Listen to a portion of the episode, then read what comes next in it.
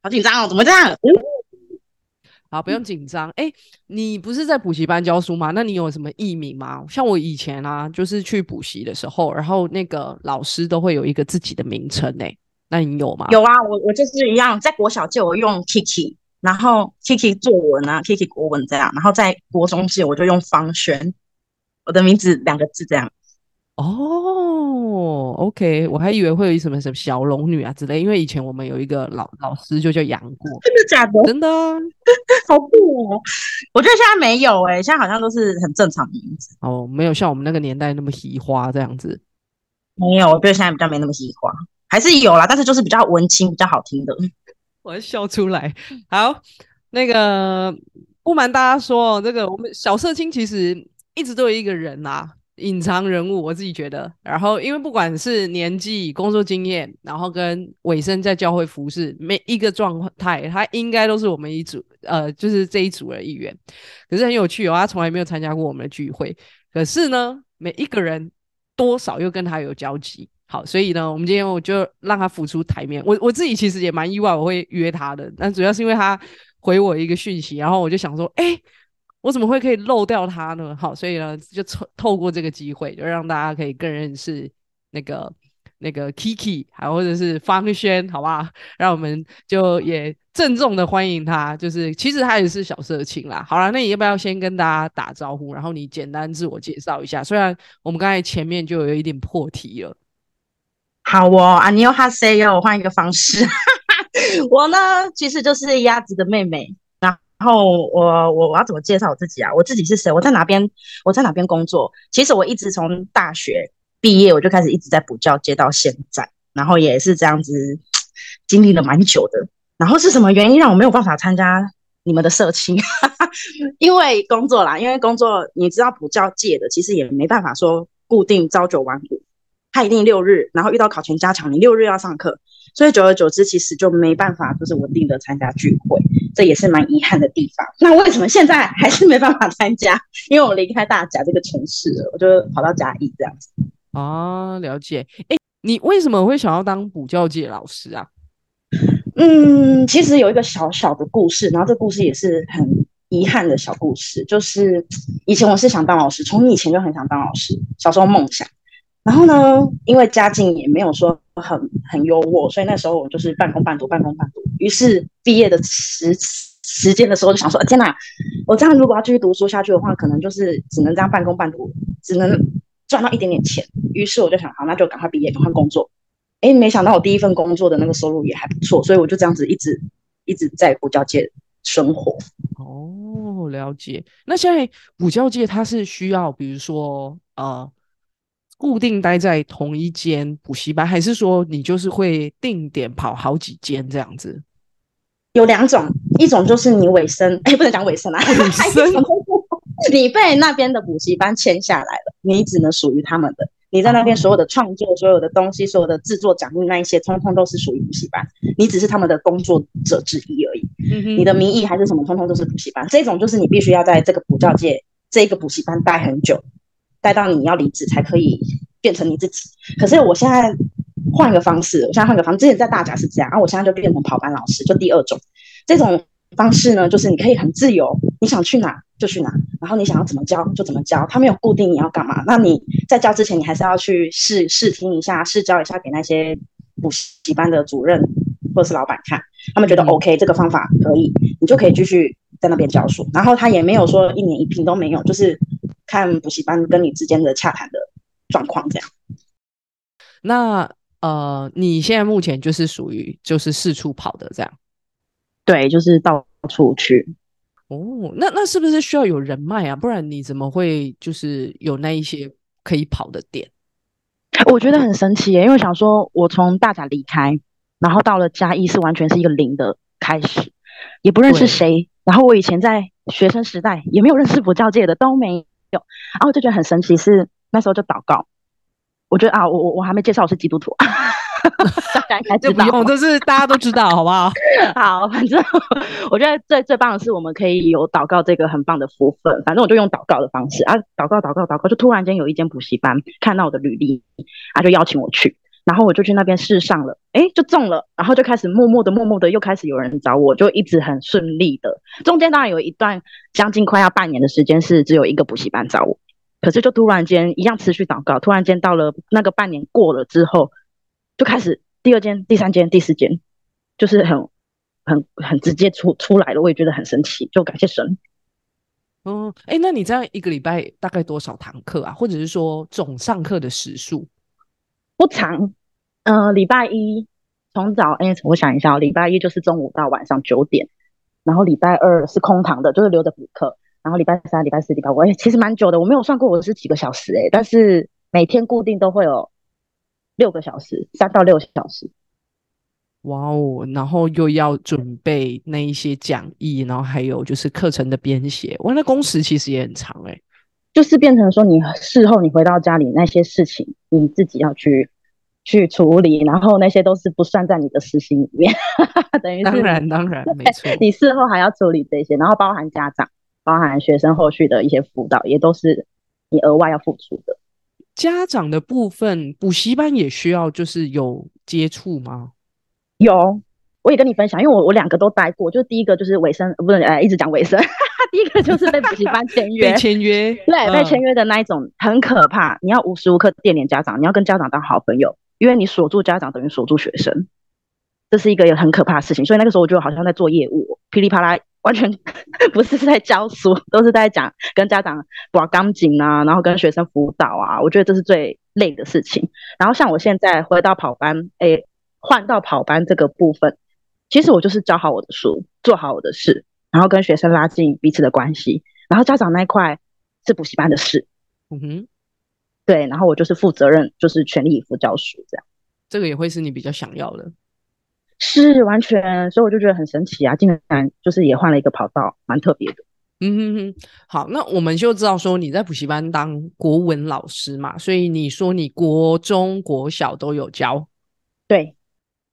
那我很好奇，国中读补习补国文我觉得可以理解，因为有一些文言文的东西，或者是就是现在叫基测嘛，会考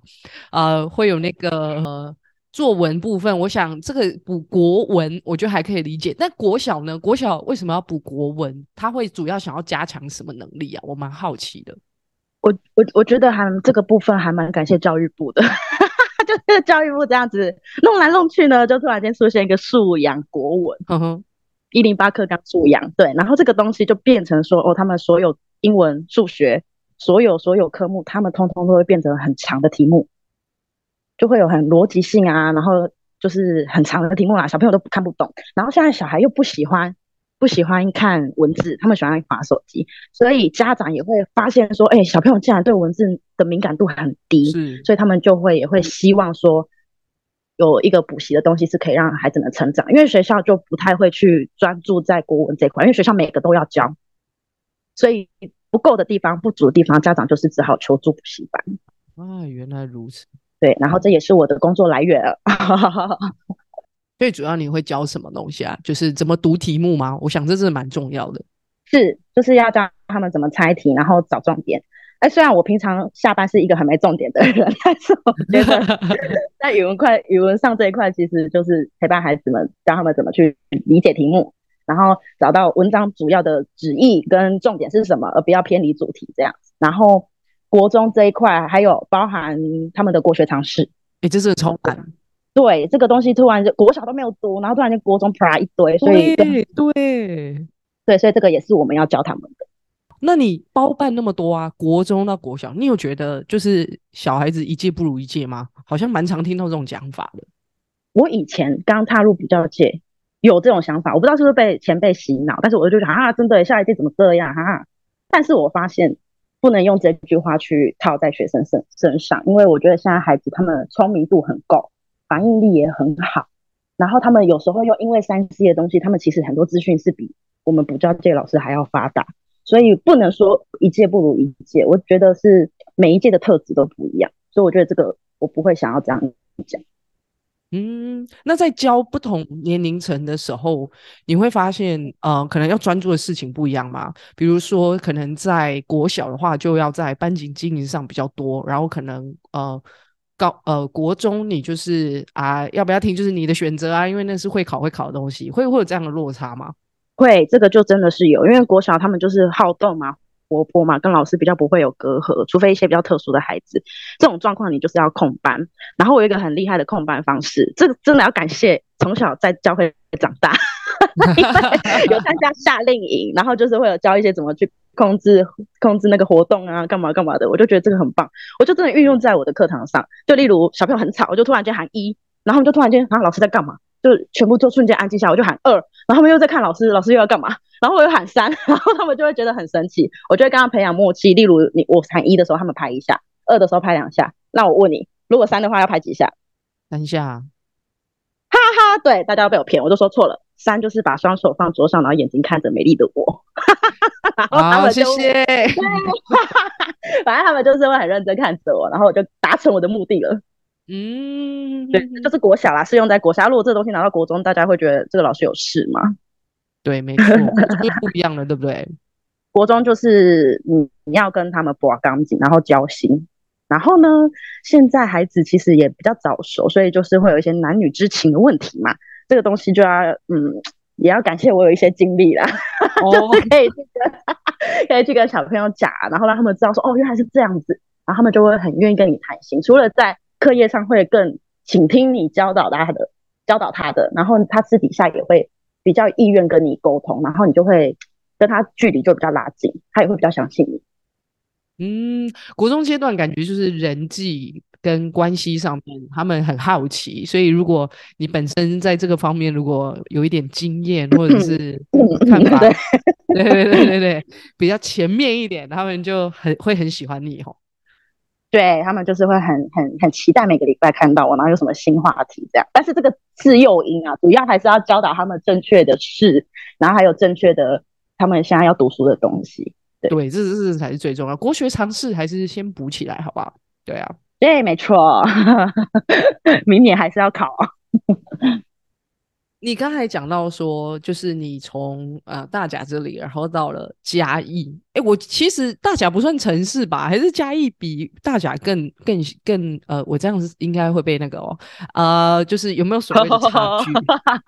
我觉得经济上差很多，经济上确实嘉义比较不错，然后生活机能嘉义也很好，就是花费上比较高，然后我们也有3间百货公司，所以其实跟大家比较起来就是差蛮多的。但是教育上我觉得大家略胜那么一点点，因为毕竟是台中市分发出来补教的一些资源都是台中市政府的，所以这个东西补教界大家确实是会比较薄一点，然后也资源也会比较多。嗯，了解。那价格呢？价格还是要看品牌因为有些补习班是连锁，对，有些补习班是连锁品牌，就那种品牌名字就会比较高比较贵，但是有些是私教的，那个就会比较便宜。那这个差距的话你自己本身怎么调试啊，或者说你做了什么调整，或者说在适应上面你有遇到什么困难吗？我觉得蛮有感触的是孩子们的差距也蛮大的，因为我说真的，这边的孩子他们接触到的东西，因为都是阿公阿妈带比较多，所以他们比较要说纯真嘛，比较朴实。然后你可以看到他们的眼睛是有那种求知欲望，然后又很单纯，但是是某部分啊，不是全部。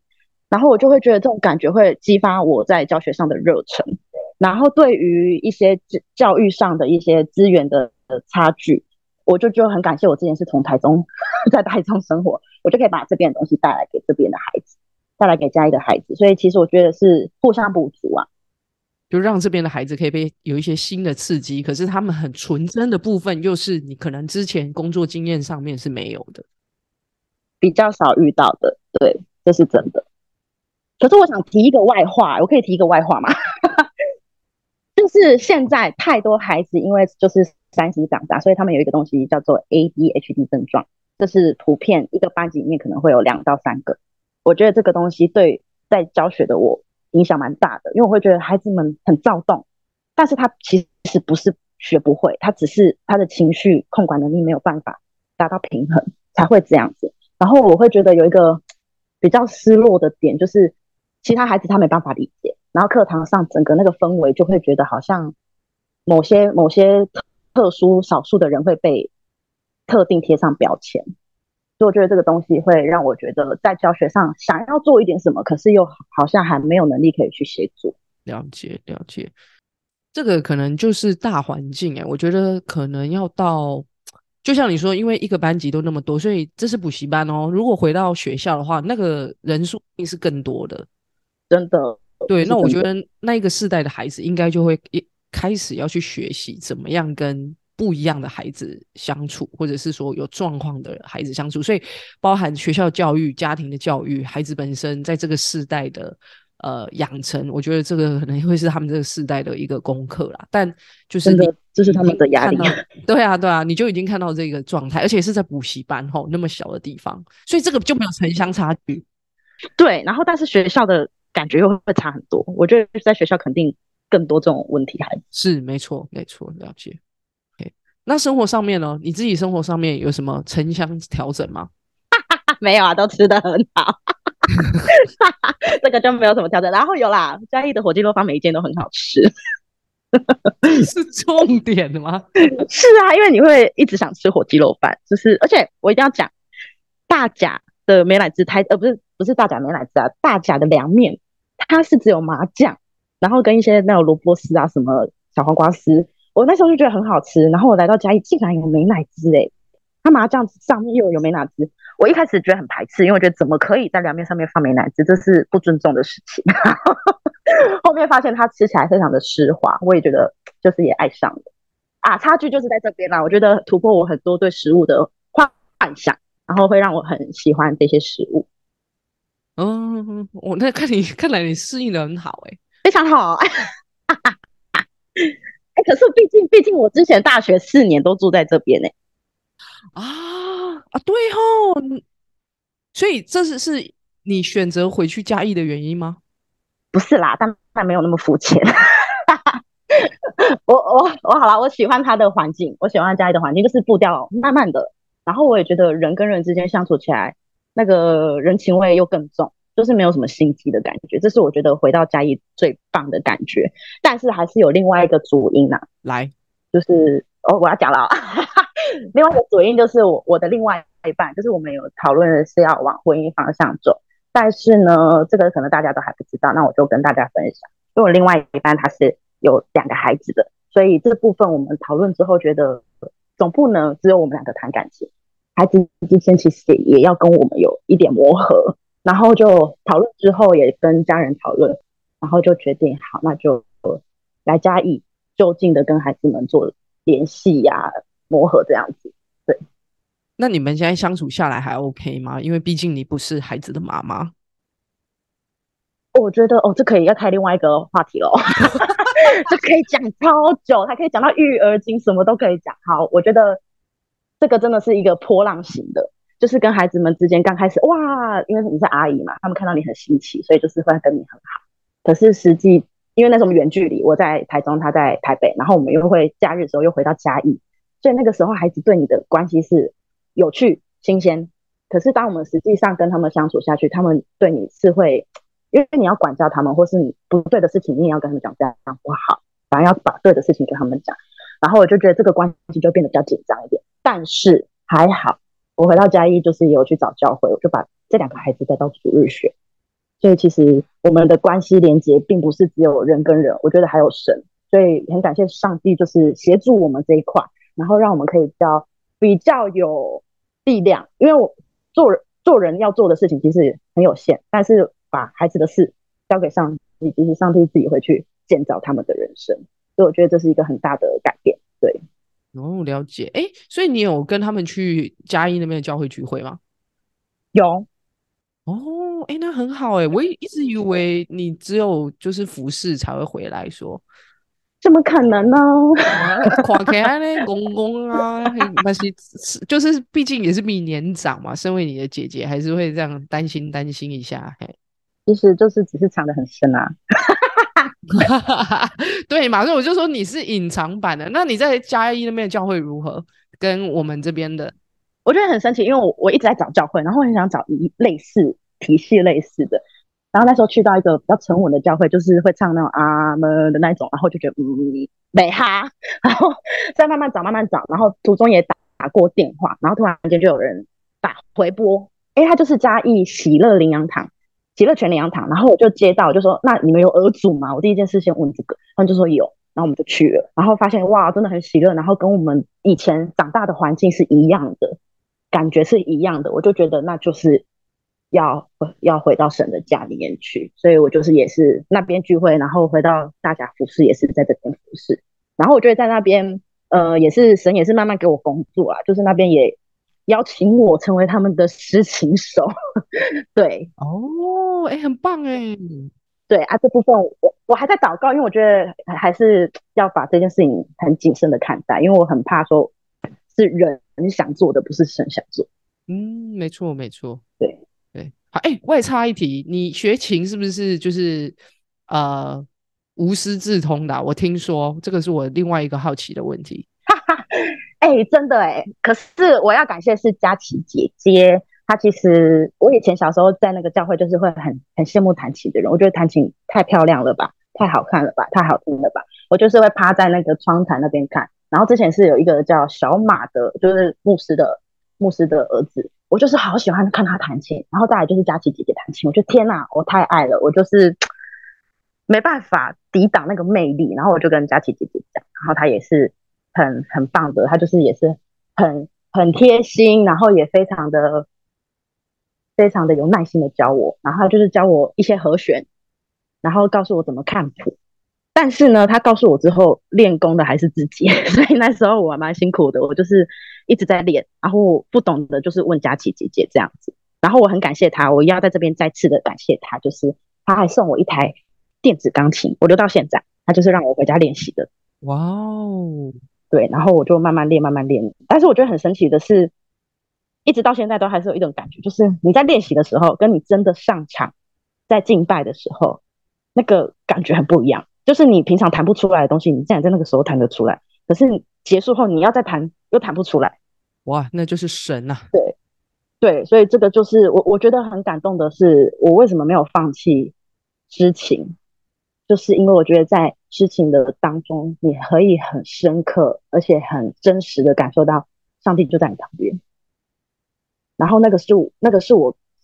在跟随上帝最直接的感受，所以我觉得这个东西是我没办法放弃的，而且这是神赐给我的，所以我就很喜欢享受在弹琴上。以前大学的时候啊，每周回去嘉义大甲这样通车，就是回去参加聚会，然后回去执勤。那你从只是迷恋人家，然后到开始请教，然后到你开始真的会弹了，然后到开始服侍，这个时间大概多久啊？你还记得吗？大概多久？反正我记得我学琴学了14年，因为一直都在学，所以你也不知道是什么时候可以自己独立的弹，包含我现在也还在学对，那你开始诗琴大概是几年前的事情吗？哇，也是很久好像高中就开始了，高中大学的时候，而且那时候我很辛苦你知道教会只有一台木钢琴然后你就是要弹出各种满足所有感觉，然后我觉得那个东西是很难，但是我也很感谢那个时候就是可以让我练习磨练。对，我印象最深刻的，我那时候的那个主领者是那个卢瑜姐，她就跟我说我要来一点以色列的感觉，然后我就想天啊，以色列对，我讲以色列的感觉是什么，然后后面刚好我们教会有一个那个木鼓咚咚咚，我就天啊，就是对了很难把以色列的感觉，但是我觉得那段时间真的是磨练我，真的很感谢我的主领，就是一直在磨练我各种揣摩各种情境。好，现在应该比较没有这种什么什么的感觉吧现在有鼓啊，然后有吉他有贝斯，所以很丰富啦，我就是做好我琴手的事。对，OK 真的早知道早一点找你聊，那么可以自带主 key， 然后也分享很多东西，然后我觉得都很有深度很有意思，而且你应该是蛮会观察的，我看你观察的东西都蛮有条理的这样子。好，那我要讲就是我觉得观察能力真的很不知道是神给的还是家庭背景。我觉得这个东西对我在补教界还蛮吃香，因为可能孩子第一堂来试听，你就可以感觉到那个孩子可能是什么样特质的人。然后我一直到现在，我每一堂课要上课之前，我都会为每一个孩子祷告。然后我觉得这个是身为基督徒我那最好的福分，然后我可以把这东西带导下去，然后让孩子们更好。我觉得这是一个很棒的祝福。嗯，我对说到你的观察能力，听说你观察我觉得我蛮难相处的，不是吗？所以我说嘛，人不可貌相，人不可貌相，不能这么说。对，开个玩笑，这个我知道姐姐这样讲也是有她的道理在。姐姐就是可能那时候没什么话聊，把你拿出来弄一弄。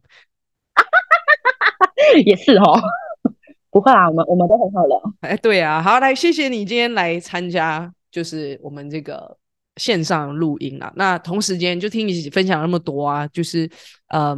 虽然你在嘉义也有在教会里面委身，然后也在我们当中服侍，看起来是两边跑，但就是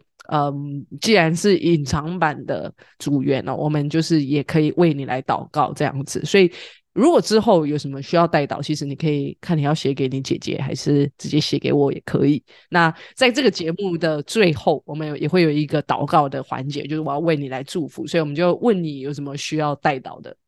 我想要为现在的孩子，就是不管是补教界还是学校的，反正就是神所创造的每一个秒，我想为他们祷告，就是希望他们在这个时代不是只有虚假的东西，而是可以看见真的人内心的那一块，就是我想要为孩子们去祝福。了解，好，那我们为这个世代的孩子来祝福，这真的也是很不容易，因为看见他们真的好多诱惑齁，相对我们那个时候，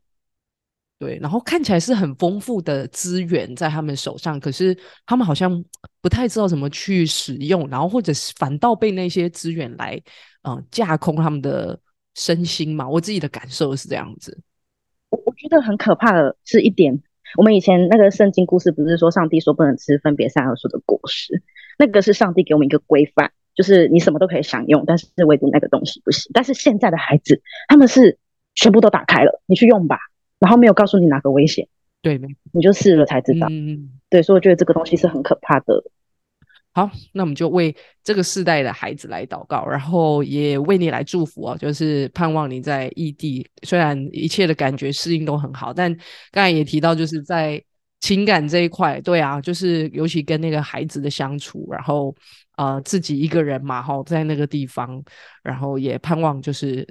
神然后让你在那个地方真的是可以走在他的那个心意里面。好，也为你来祝福，也为这个世代来祝福。亲爱的天父，我们来到你的面前，主啊，谢谢你让就是Kiki 让方萱老师可以在嘉义来服务那个地方的孩子，也求神你将那个诸般的智慧放在他的里面，让他知道怎么样去教导这些孩子，让这些孩子呢在学习的时候都可以走在一个对的方向，那他们呢在补习的时候也可以借着老师的教导，他们不只呢学到课堂上面的这一些知识，他们在人生的当中他们也都能够有一个学习，知道怎么做对的选择，知道怎么样就是善用手上的资源，以至于他们在这个世代遭遇到许多的试探的时候他们就能够有智慧去分辨，他们也就能够警醒在这个当中。就是你特别来祝福这个世代的孩子他们在知识的洪流的当中，他们在各样的一个诱惑，各样的一个资源丰富的环境的里面，都求神你让这一些孩子可以知道怎么样做出一个合神心意的选择。也愿神你带领每一个孩子，让他们在生命当中在这些真真假假的里面可以遇见真实的上帝。愿神你祝福在这个里头，也祝福就是玉轩在他的一个工作，在他的一个情感，在他的事业的里面他都能够紧紧的依靠着主。主啊，你也赐给他够用的恩典，叫他在各样的事上都经历你是那一个爱他，而且呢是那一个全备的神。谢谢主，这样的祷告是奉主耶稣基督的名求，阿们，阿们。谢谢你找我我们下一季还有哦，所以就是会再发通知给你，又会聊不一样的主题。好的，但是我要澄清一下，你没有不好相处啊。现在补这一句 OK 啦，来得及剪进去不能留。好了，那今天这一集先到这边，感谢大家收听，我们下一集见，拜拜。